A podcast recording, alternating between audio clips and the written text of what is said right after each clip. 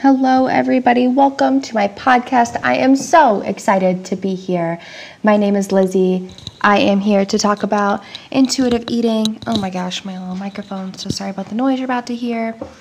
I am here to talk about intuitive eating, diet culture, everything, all of it. Everything that falls under that umbrella of like diet culture, uh, disordered eating, eating disorders, not a lot about eating disorders themselves, as I am not a medical professional. I am in no way, shape, or form uh, qualified to speak to diagnosed eating disorders um, beyond my very brief experience. Um, I wanted to kick this very first episode off with my own personal eating disorder, not eating, oh my God intuitive eating journey. I have taken what feels like a lifetime to reach a place where food freedom feels truly achievable. So I'll just start with some backstory. In my home, as I grew up, we were a family that was, I don't want to say controlled, but it felt, as I look back, it felt like we were controlled by fad dieting. I mean, my parents, just doing the best that they could, they really were in a time where there wasn't a societal awareness about diet culture. You know, there wasn't a group of people that were sitting here like, hold on, this is a multi billion dollar industry and this is a problem. We are being swindled and tricked and we are being sold products that are not real. That wasn't, I mean, as far as I remember, that wasn't really happening yet. So it was the age of, Jenny Craig, Nutrisystem, Hydroxycut, um, the Mediterranean diet, the flat belly diet. There, I know there was others they did. Um, there was a couple other like low carb, high protein things that they did. One in particular, I can't remember. Oh, the South Beach diet, that one, whatever that was, to my parents. Obviously, they were just doing literally the best that they could do or knew how to do and they were buying into this idea of if I commit to this system, I will have my life back, I think is how they felt in a lot of ways. They both, you know, I, I guess my mom wasn't very athletic, but my dad was very athletic. And it was always really hard for him that he hadn't maintained his body in the way that it was in high school, as many of us struggle with. So in my household, we were either all eating this fad diet way. And not necessarily. When they did like Jenny Craig where they shipped the food to your house I I don't really know what I ate. I'm sure my mom just cooked regular food or something. And my mom made a lot of meals. I mean she cooked so much of my childhood. I don't exactly remember what she cooked but I know it was pretty typical like some sort of protein, a grain, or like a carbohydrate a vegetable, you know, whatever, normal stuff. Uh, but there was this real focus on like what diet they were doing. I mean, my mom even got um, selective surgery to put a rubber band around her stomach, the lap band surgery, to help her lose weight. And that was a lot of a lot of what I saw growing up is we were either eating McDonald's or we, we weren't eating anything out. We weren't eating any quote bad foods, which that's a whole nother podcast in and of itself is the morality of food and the way we call them good and bad foods. Forward puberty. I get hips, I get boobs, I get all these things that the people around me my age did not have yet. And I was devastated. I hated it. I didn't want them. I would sob in the dressing rooms of stores because I didn't fit in junior sized clothing anymore when I was 12. And to me, all that could have meant was that I was a failure. I was wrong. I, something was wrong with me. I was bad. I was ugly. And I was fat. Like, that was my interpretation, which, how freaking sad that that was my understanding of, of my own body coming into womanhood was that that was bad and I was fat. But I didn't really do anything about it at that point. I didn't really try dieting. I didn't really I for all the exposure that I had to dieting, I didn't really understand dieting. If that makes sense. I didn't know. I was like, well, what what should I eat? What shouldn't I eat? I didn't I didn't think about it yet. Um, that was to come. Flash forward a few years, I'm in high school. You know, I went to private school. Um, well, that sounds very privileged of me. I was a very privileged kid, absolutely 100%. And my parents had me in a private Christian school. And there was like 20 kids in my class total. And, I went there from preschool to high school. And I only talk about this um, now because it really impacted my worldview. Um, I believe completely different ideology now, not to be polarizing, but that's how it is and that my worldview, my scope of the world was so small. I mean, there was like nine girls in my class, and then like the older kids, there were girls in those classes too, but like that was it. That was my understanding of, of the world. So come to a public high school, my world just opened up, like crazy opened up. And I learned basically about dieting.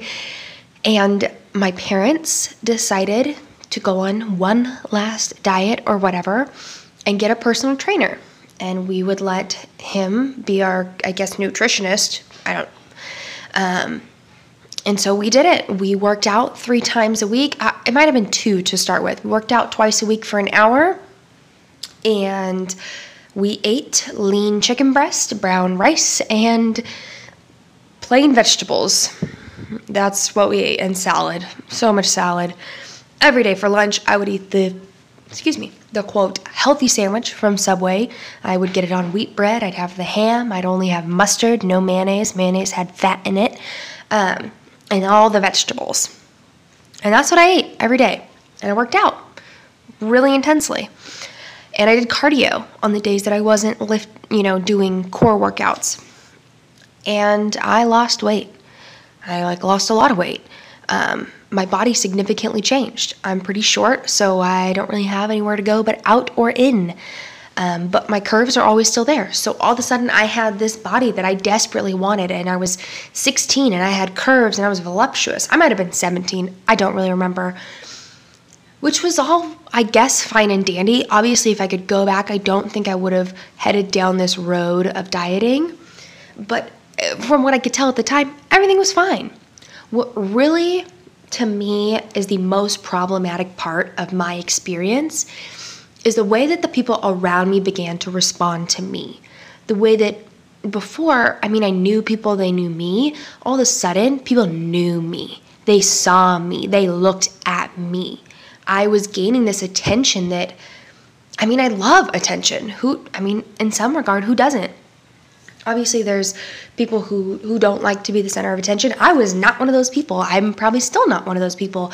I love when people notice me and all of a sudden i had the ticket. I had the big butt the curves the blonde hair the makeup you know you name it I was transforming into it. I wore skirts every day and outfits that hugged my body. I, I had a, a, a job at the time so I could go out and buy whatever new cheap tight clothing I wanted.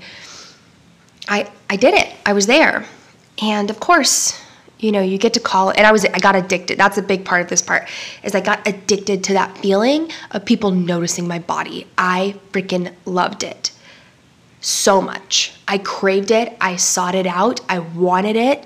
It was so important to me which like I am a be- believer in like flaunt what you got. Like if you're confident, if you want to show yourself, show yourself. If you don't, then don't. Like be who you are, point blank, period. But at the time, the only way I felt that I could do that was if I was quote thin or the right type of curvy. Flash forward to college and a new relationship. Well, new relationship energy, I mean, we ate calzones day in and day out. I mean, you're in love. You just eat whatever. I mean, that's fairly common. You gain weight in a relationship, you gain weight when you go to college. I mean, I had the biggest food point plan and I loved it. And I started to gain weight. At first, like, not a, you know, from what I could tell, I was still fine. I was still very confident. But about six months into this relationship that I was in, no, that's not right. A year. I don't know. I had looked in the mirror and I was like, oh shit. I'm like, I don't like this. So the way that I handled that was I, for at the time, a multiple a multitude of reasons went vegan. Not just vegan. I went the YouTube, not a medical professional, don't know what the heck they're talking about, not supplementing B12, eating outrageous amounts of smoothies and fruits and potatoes, YouTube veganism. Not good. I mean, I thought I felt great. I was super thrilled about it. I took, you know, seven months and I got my quote body back. And I felt great. And I left this relationship that wasn't healthy for me. And I, you know, a short time later found the love of my life, the person I would grow to marry. And I brought her on board with this vegan stuff. And I stopped eating the extremely, quote, clean way I was eating and just started to eat more just like vegan whatever. And eventually I realized like I I couldn't maintain it. I couldn't stay vegan. I didn't feel good. I realized I was using it as a as a as a control mechanism. I was using it so I didn't have to deal with my like problem foods, which you know what? I'm just speaking out of my experience. So I may not use all the correct you know, anti-diet culture terminology or I may not be painting things in the way that are the most appropriate. All I can do is speak out of my experience, and hopefully, someone can reach out and educate me about something that I could say better in the future. I know there's a risk when you are recording a podcast and you're just talking, you know, I have talking points, but I don't I don't have a script. I'm just telling this story out of where I was at that time. So if I say something like super offensive or like super triggering or super icky, or maybe I shouldn't say it that way, tell me, let me know. I will correct myself as I move forward. I'm not somebody who thinks that I know everything or anything. I am one person. Okay, moving on. So I stopped being vegan and I was like, I'm just gonna eat what feels right. Well, about a week into that, I was like, I'm gonna gain a lot of weight, I'm going to get fat, and this isn't okay. I needed a new thing, I needed a new diet obsession, I needed the fix lo and behold, all the rage keto, the ketogenic diet. Oh my gosh, it's a miracle. And all the food, there was keto at the time, was all the food I hadn't eaten in like two years. All I wanted was sausage, all I wanted was bacon, all I wanted was eggs all I wanted was cheese, all this food that I'd been restricting. And like, I so love veganism. I wish I could be vegan. I don't think it's healthy for me at this point. Um, check out Abbey Sharp on YouTube, Abbey Sharp with a P at the end. She is a registered dietitian in Canada, and she talks about why she can't go vegan. It kind of deals with her battle with orthorexia and I think it's f- fabulous. I think it really sums up really well. Also, just her whole channel is wonderful, um, but really gives this good picture of, of why she just can't claim to be fully vegan. And I, I don't think at this place I could I could either. I think it's environmentally wonderful. I think it's great for the animals. Um, but I had to put myself first, and I still have to do that right now. Anyway, back on track. I went keto right out of the gate. I mean, I stopped being vegan a week later, I, I'm keto. This is it. I've done it. Well, about a month, a month and a half doing keto, I just had these like strong, intense cravings for non keto food, specifically fruit. This should have been like a, a, like glaring red flag, but it wasn't. I was like, I'm craving fruit. I can't have fruit. It's not keto, whatever. And I stopped being keto. And I just am like, I don't care. It's the holiday season. I don't care. I mean, I ate whatever, whenever, didn't matter. But still, kind of, I, I, you know, I don't really remember. It's all kind of a blur that period of time. I don't think I was truly like seeking food freedom. I think I was still pretty restrictive in what I was eating. I just don't remember. Um, well, come the new year, I'm gonna do keto again. I've got it right this time. I'm ready or really prepared for it. And I, I was gonna do it. All the while that this stop being vegan journey, starting keto, stopping keto is going on, my very dear friend of mine was um, in eating disorder treatment. I mean, we called it camp. I think it made us made her feel better about calling it camp. I don't know. I don't remember how that got started, but it was a day program that she went to every day to deal with her um, eating disorder, and you know we talk about it pretty substantially. And she was so gracious to all of my like diet culture bullshit. And she tried to drop these subtle hints of like what she was learning and how she was recovering and in recovery with her eating disorder and food freedom. And she just started planting these little seeds in my head. Looking back now, a lot of seeds. At the time, I just was like, that's great. I'm so glad this is working for you. Yada, yada. Well, so flashback to, you know, New Year's, January 1st, New Year's resolution. I said, okay, I'm going to do keto from January to June. I'm committed. I'm going to do it. I'm going to commit to it and do it. And then if I still, if I don't want to do it anymore in June, I'm not going to do it. I was like, okay, doing it till June. Here we go. It lasted a month. And by, I was really strong. Quote, strong. That's so silly. I was really um, gung ho about it the first two weeks, like I generally am with a new fad diet. If you hear background noises, I have an animal that's trying to scratch up something right now. Oh my gosh. And a dog and a baby. So there's a lot happening in this room. Noises are settling. We'll see this month goes by and I'm just I mean I'm destroyed. I'm like I I can't do this. I'm never going to achieve thinness. I can't stick to a diet. I can't eat healthy. Like I can't eat moderately. Like all I could do was be on a very restrictive fad diet or eating McDonald's for every meal or Taco Bell for every meal because those are my they I guess they were my vices. Um, and I had a lot of emotional dependence on food. Of course, I mean, Look at our food history. Look at our diet culture. Look at society. Yeah, we all have a weird dependence. Not all. we, most of us, have a dependence on food of some sort. and so I talked to my friend and I was like, I don't, I don't know what to do. Like, I'm, I'm screwed. I don't, I don't, I don't know what I'm doing wrong here. And she very kindly directed me to some sources. I got on Instagram. Instagram was a great place. Kind of surprisingly to me, Instagram was a great place to find intuitive eating and food freedom sources. I have always felt like so much of Instagram is for clout, you know, or not for clout, but like for notoriety, for thinness, for uh, healthy meal prep and diets and keto and veganism and yada yada, and everybody posting their skinny pictures. And I didn't have those anymore. But I found so many people that really just started to I started to see pictures and positive reinforcement of like food is not moral. You're not good or bad for eating a salad or a brownie. Like we have created this hierarchy or this this value system based on uh, quote self-discipline. Do you have the discipline to not eat the brownie? Well, you know what? Our brains start to go into I don't know how to explain it very well.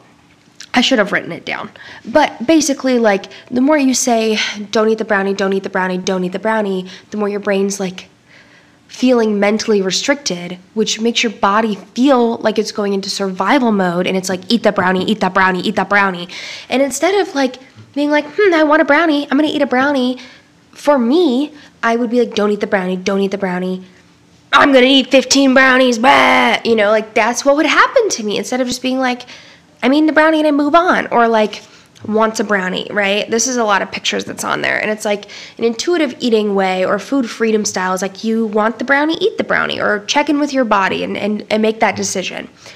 And then the like quote diet culture kind of aspect of it is like wants brownie, eats an apple instead, eats blueberries instead, eats piece of toast instead, eats a rice cake, finally gives in and eats the brownie. So you've you've eaten all these things like trying to make it so you don't want the brownie, but at the end of the day, like you still eat the brownie.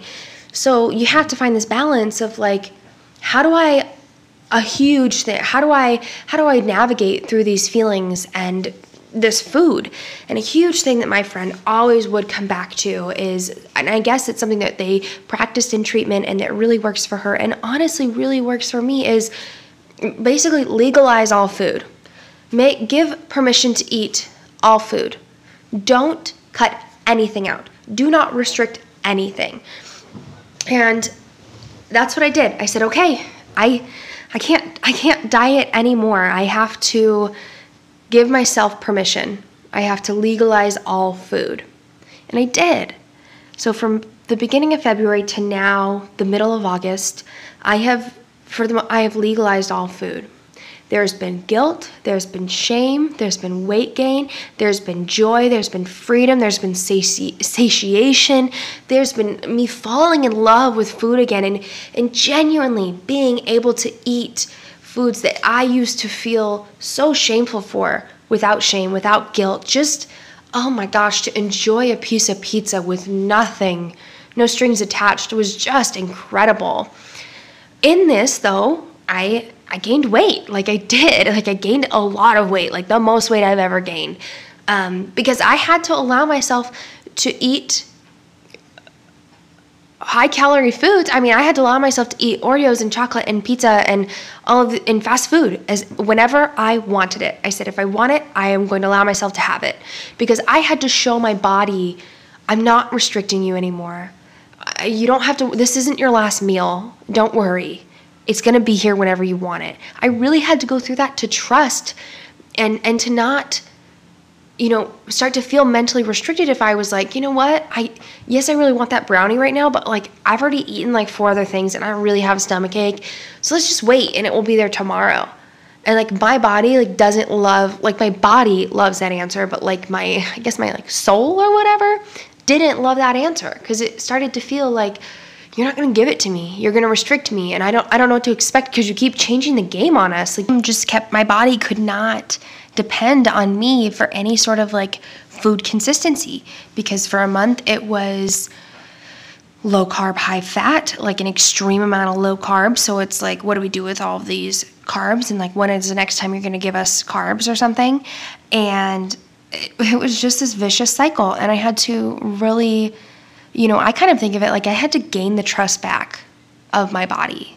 Like I had to put in the work so it, it could trust me again and that I could trust my body. I had to learn to trust that, like, we have internal regulating systems that really can handle this.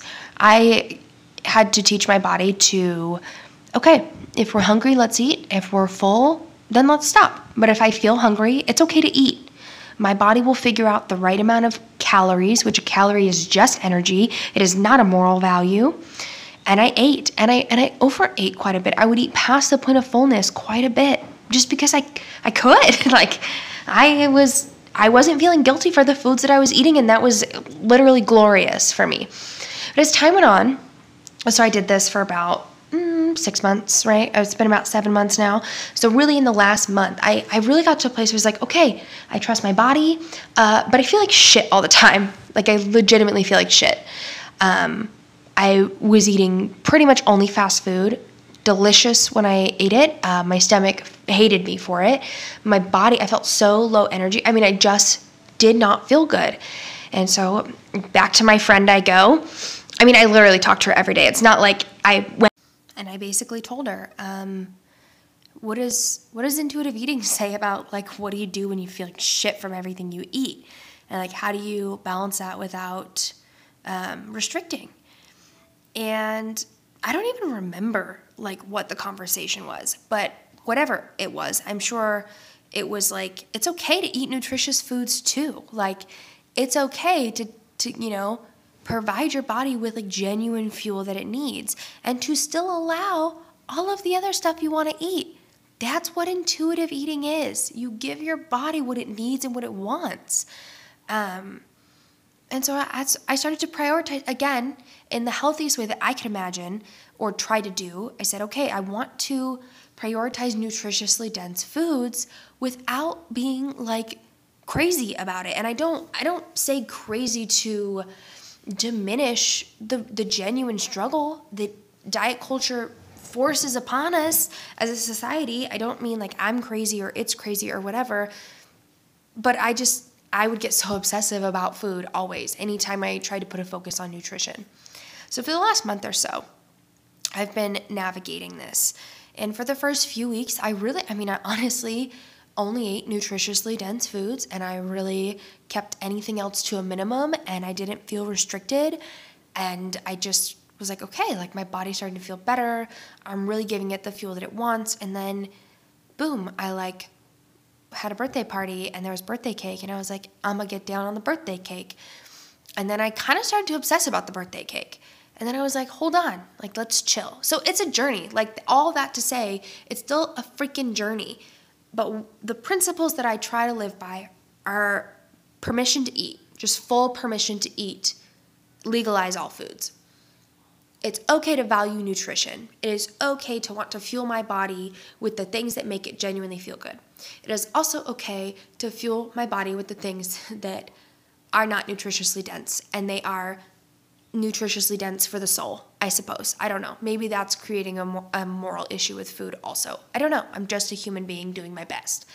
Um, and all that to say, like, that's my journey. That's where I'm at. I am in a place where I'm trying to figure out how to balance eating nutritious foods while also being able to eat not nutritious foods and eat cookies and eat fast food and uh, where's the line and is there a line and and can I really trust my body to put the things in my body in the amounts that it needs and not worry about it and my body will find its natural weight set point or not like or whatever and it, and it shouldn't matter and we shouldn't talk about people's bodies. We shouldn't praise weight loss or weight gain. We or like we shouldn't praise weight loss. We shouldn't devalue weight gain. Like it, we shouldn't be commenting on people's bodies. Like point blank. Period. Had people not been so ador- like adoring my weight loss so much, I, don't know. I'd probably still be right where I am. But it would. Mm, I don't know. That was problematic. It created a real big problem. Um, and I'm guilty of doing it. Oh my gosh, like my parents got on this most recent health kick and they've stuck to it for like two years and they like my mom went from like i don't know like a size 18 to like a size 2 and i praise the crap out of her i just i everyone commends her discipline and she's done it and it's like you know what she's probably more obsessed with food now than she used to be and and it's so difficult because and and it's difficult when I talk to her because she really is like, I just prioritized my health first. But I don't know what's going on in her head. I would love to believe and hope that it really is nutritionally based and she feels good and she allows herself um, all kinds of foods. I know that's not really the case. Um, but but that that's her business, that's her journey. But yeah, you have to stop commenting on people's bodies. Um, and that's not me saying like you have to. I'm just like we as a society we need to stop and that's that's where I'm at. And hopefully, in the weeks to come, um, I will be able to upload more podcasts and talk about more intuitive eating issues and diet culture and other people's experiences. I would really, I'm really going to try to get my friend on here who did go to um, eating disorder treatment and her journey, and be able to ask her some some really hard hitting questions. Um, so yeah, thanks for tuning in and have a great day. Catch you later.